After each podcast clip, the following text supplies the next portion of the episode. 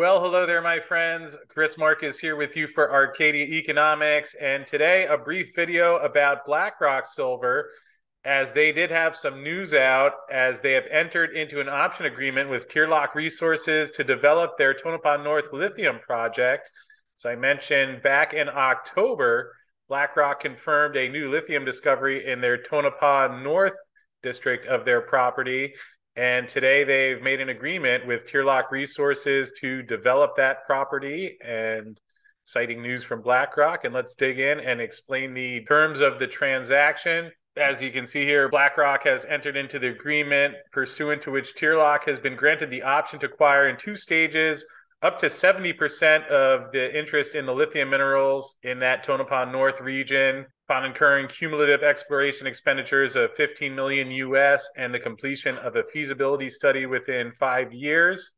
Andrew Pollard of BlackRock has a comment here mentioning the deal creates significant value for BlackRock shareholders by pairing our emerging lithium discovery with a world-class lithium technical team while they still retain the upside potential in any new silver and gold discoveries on that property. The deal allows BlackRock to gain an interest in the lithium project while also allows them to continue to focus on their precious metals discoveries.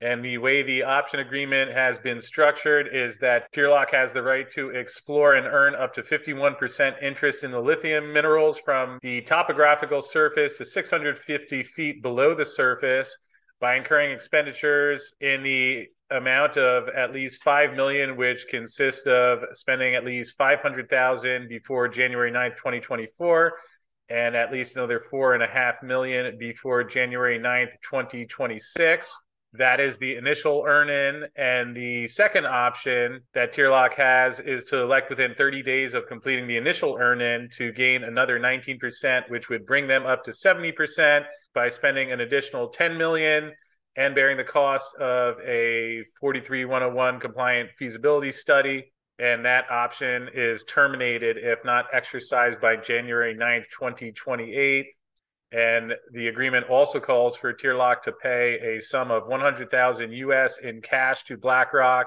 before April 30th 2024 and again, as I mentioned earlier, this is exclusive to the lithium minerals in that option zone. BlackRock keeps the rights to explore for any precious metals in that zone. If Tearlach does elect to exercise the second option, parties to the joint venture will contribute future expenditures in accordance with their respective participating interests. And if at any time either party's interest is diluted below 5%, that participating interest shall be converted into a non-administrative, non-executive, and non-working mineral production royalty of 2% of the gross revenues from the sale of the lithium minerals. So all in all, a good set of events for BlackRock as they do receive that $100,000 in cash and still retain upside for this lithium discovery while also having someone who specializes in advancing a lithium discovery and leaving BlackRock to focus on their gold and silver projects. So,